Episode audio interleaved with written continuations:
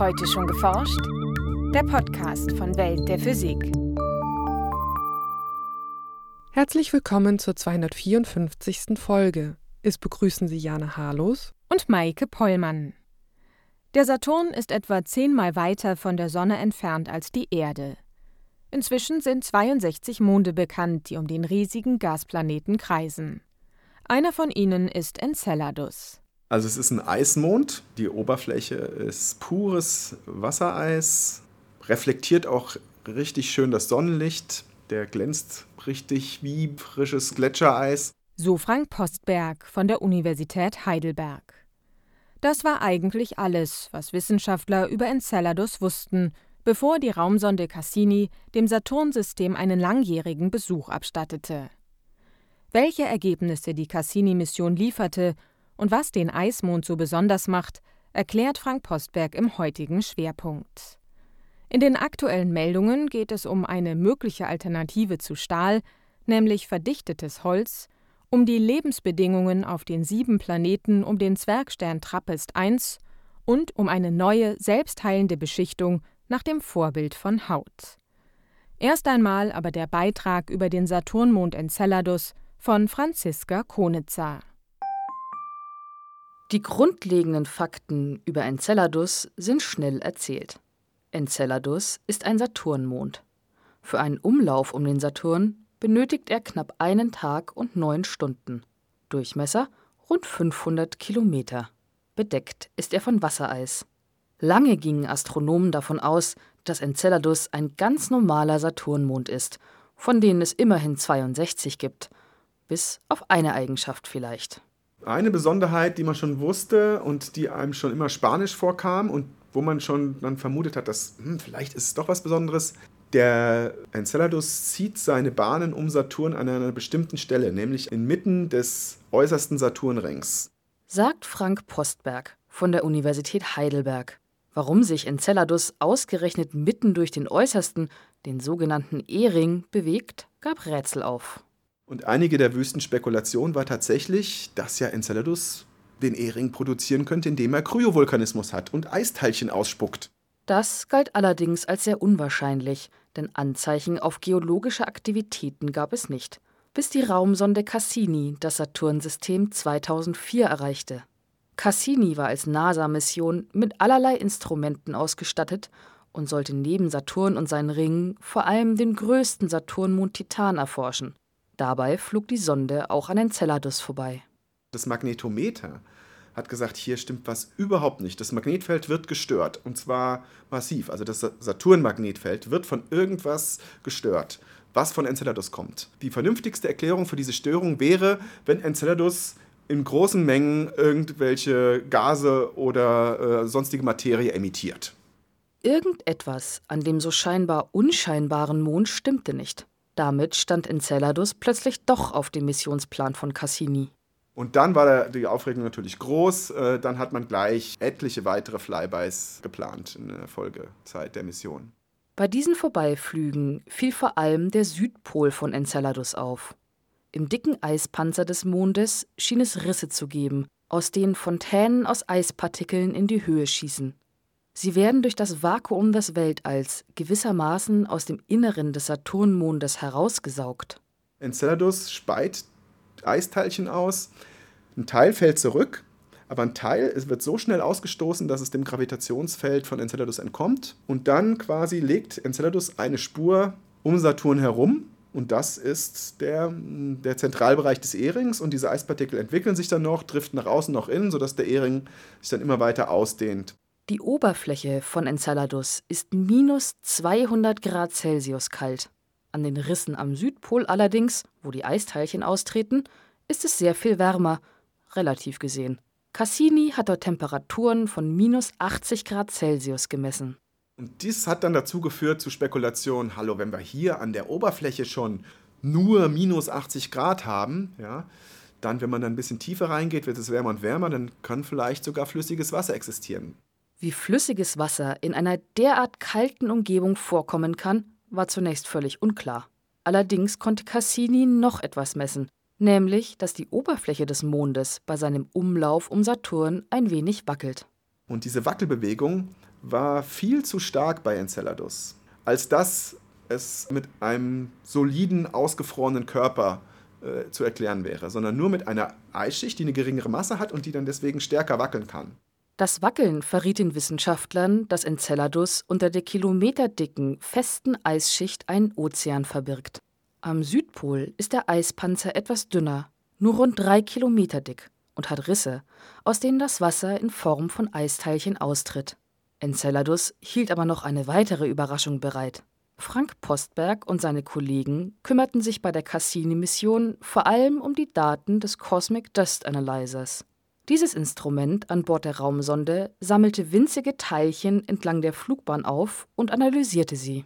Die haben wir schon, bevor wir am Saturn ankamen. Auf dem Anflug zu Saturn haben wir diese feinsten Minisignale aufgefangen.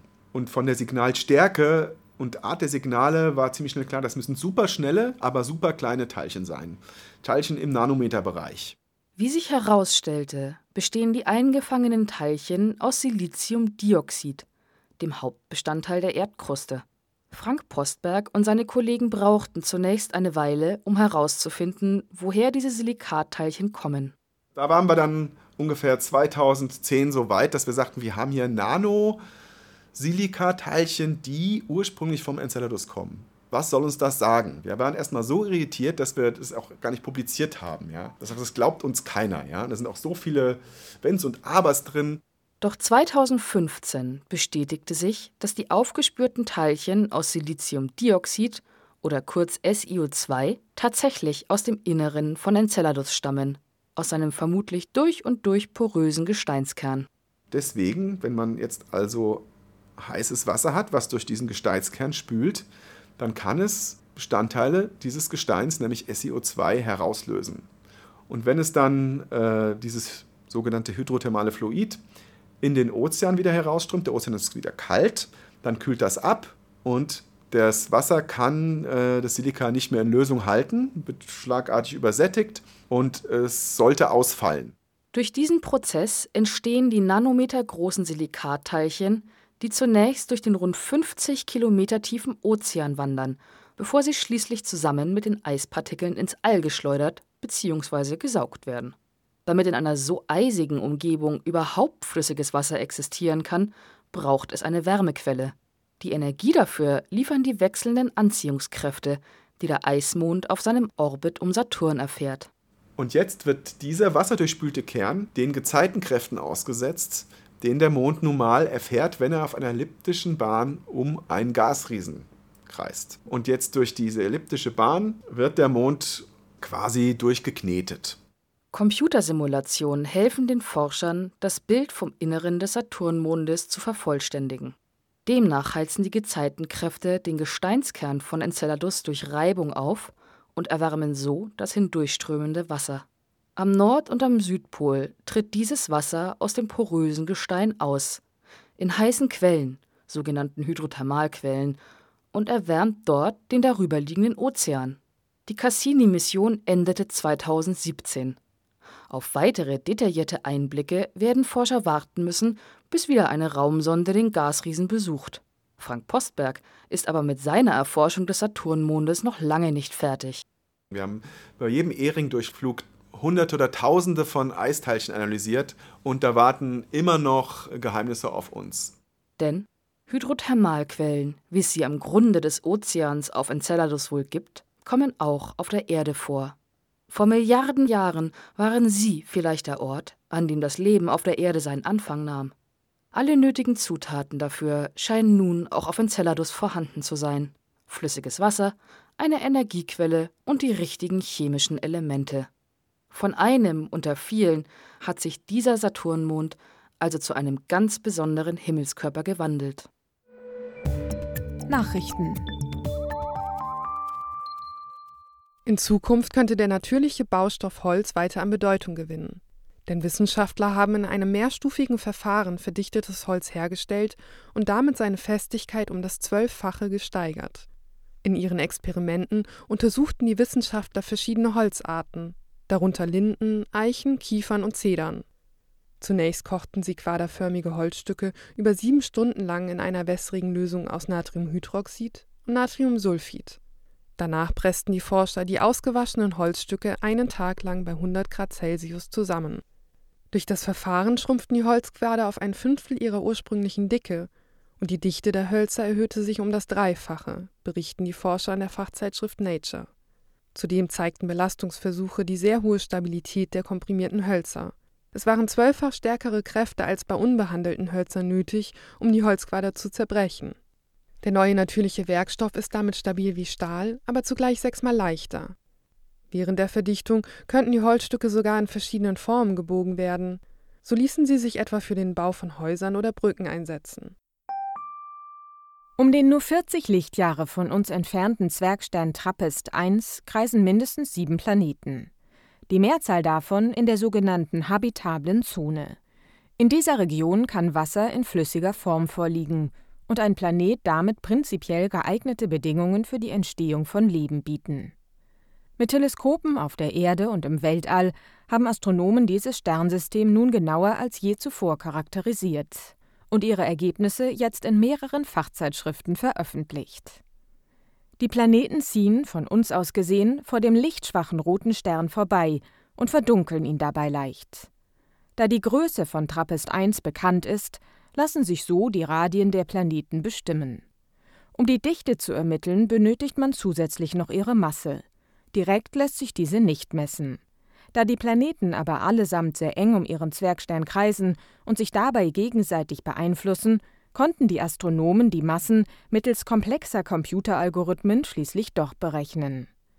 Wie sich zeigte, ist die Dichte der meisten Planeten um Trappist 1 etwas geringer als diejenige der Erde. Nur Trappist 1e, der vierte Planet von innen, ist etwas dichter als die Erde. Die Dichte eines Planeten liefert wichtige Informationen über dessen Zusammensetzung. So kamen die Forscher zu dem Schluss, dass die beiden innersten Planeten, Trappist 1b und c, vermutlich einen festen Gesteinskern und eine dichte Atmosphäre aufweisen. Trappist 1d ist mit etwa 30 Prozent der Erdmasse der leichteste der sieben Planeten und vermutlich von flüchtigen Stoffen wie Wasser umgeben. Trappist 1e besitzt wahrscheinlich einen dichteren Eisenkern als die Erde. Die Forscher halten außerdem eine dünne Atmosphäre für möglich und die drei äußersten Planeten, Trappist 1f, G und H, sind vermutlich von einer Eisschicht überzogen. Den neuen Messungen zufolge bieten die mittleren Planeten wahrscheinlich die besten Bedingungen für die Entstehung von Leben. Vor allem der etwa erdgroße Trappist 1e scheint unserem Planeten zu ähneln. Ob er tatsächlich eine Atmosphäre besitzt, lässt sich anhand der bisher gesammelten Daten noch nicht eindeutig sagen. Die Hoffnungen vieler Astronomen ruhen deshalb auf dem James Webb Space Telescope der NASA, das im Frühjahr 2019 ins All starten soll. Dank selbstheilender Beschichtungen können sich zersprungene Displays oder Kratzer im Autolack ganz von alleine reparieren. Weltweit arbeiten Forschergruppen an dieser Vision. Trotz erster Erfolge sind selbstheilende Beschichtungen bisher aber nur sehr eingeschränkt anwendbar, denn sie bestehen aus relativ weichen Materialien. Nun gelang es Wissenschaftlern, auch einer harten Oberfläche selbstheilende Eigenschaften zu verleihen. Dafür ahmten sie den natürlichen Aufbau menschlicher Haut nach. Die Forscher trugen dünne Schichten aus einem weichen Polymer auf einen Glasträger auf. Zum Schluss fügten sie eine Polymerschicht hinzu, in der zahlreiche stabile Flocken aus Graphenoxid verteilt waren. Die obere Schicht besaß damit ähnliche Eigenschaften wie die sogenannte Hornschicht, die äußerste Schicht menschlicher Haut. Härtemessungen zeigten, dass die Festigkeit dieser Schicht etwa der von natürlichem Zahnschmelz entsprach. Um die selbstheilenden Eigenschaften zu testen, ritzte das Team einen Kratzer in die obere Schicht und befeuchteten die beschädigte Fläche mit Wasser. Dadurch wurden die unteren, weicheren Polymerschichten mobilisiert. Binnen einer halben Stunde füllte die Polymerkette die Vertiefung des Kratzers aus. Parallel verschoben sich die Graphenflocken der oberen Schicht, sodass der Kratzer selbst unter dem Elektronenmikroskop kaum noch erkennbar war. Auch die Festigkeit des Materials war größer als bei bislang entwickelten selbstheilenden Beschichtungen, so die Forscher in der Fachzeitschrift ACS Nano. Das war's für heute. Die nächste Folge hören Sie am 22. Februar. Welt der Physik wird Ihnen präsentiert vom Bundesministerium für Bildung und Forschung und der Deutschen Physikalischen Gesellschaft.